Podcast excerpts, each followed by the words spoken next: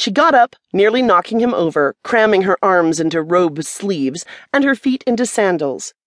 Steph might still be on site. Only one way to find out. She'd head straight to the office and have herself reassigned so she never had to work with that asshole ever again. Fury acted as a strong repellent while she stormed back to wardrobe, showered off the oil, and steamed her way toward the quad. No one dared come close, let alone make eye contact too long. She liked it. She liked the way people steered clear, and for once in her life she would not apologize for making someone else uncomfortable. It was survival of the fittest in this place, and clearly good manners could be fatal.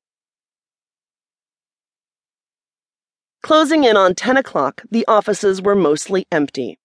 The only one around was a cleaner who said Steph and Robert Warnes had headed over to the hall for rehearsal about an hour ago.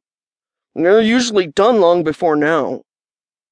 Still blazing, Amanda hurried back to the quad. The hall was dark. No lights on outside, but that didn't stop her. She marched around to the stage door. Still open. The back hallway lights were out, too. She could hear something in the direction of the backstage doorway. She was mere steps away from the door when the sound registered and stopped her cold in her tracks. Crying.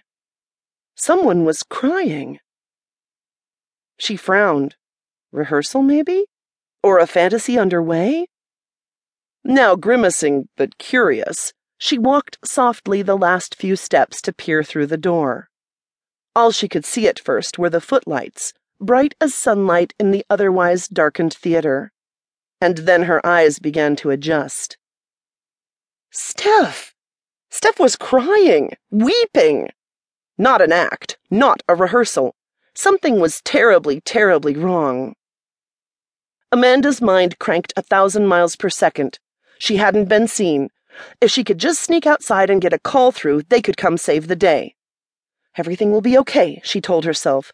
Breathe, be quiet, and breathe. She turned, silent, and nearly screamed when a dark form rushed up out of nowhere.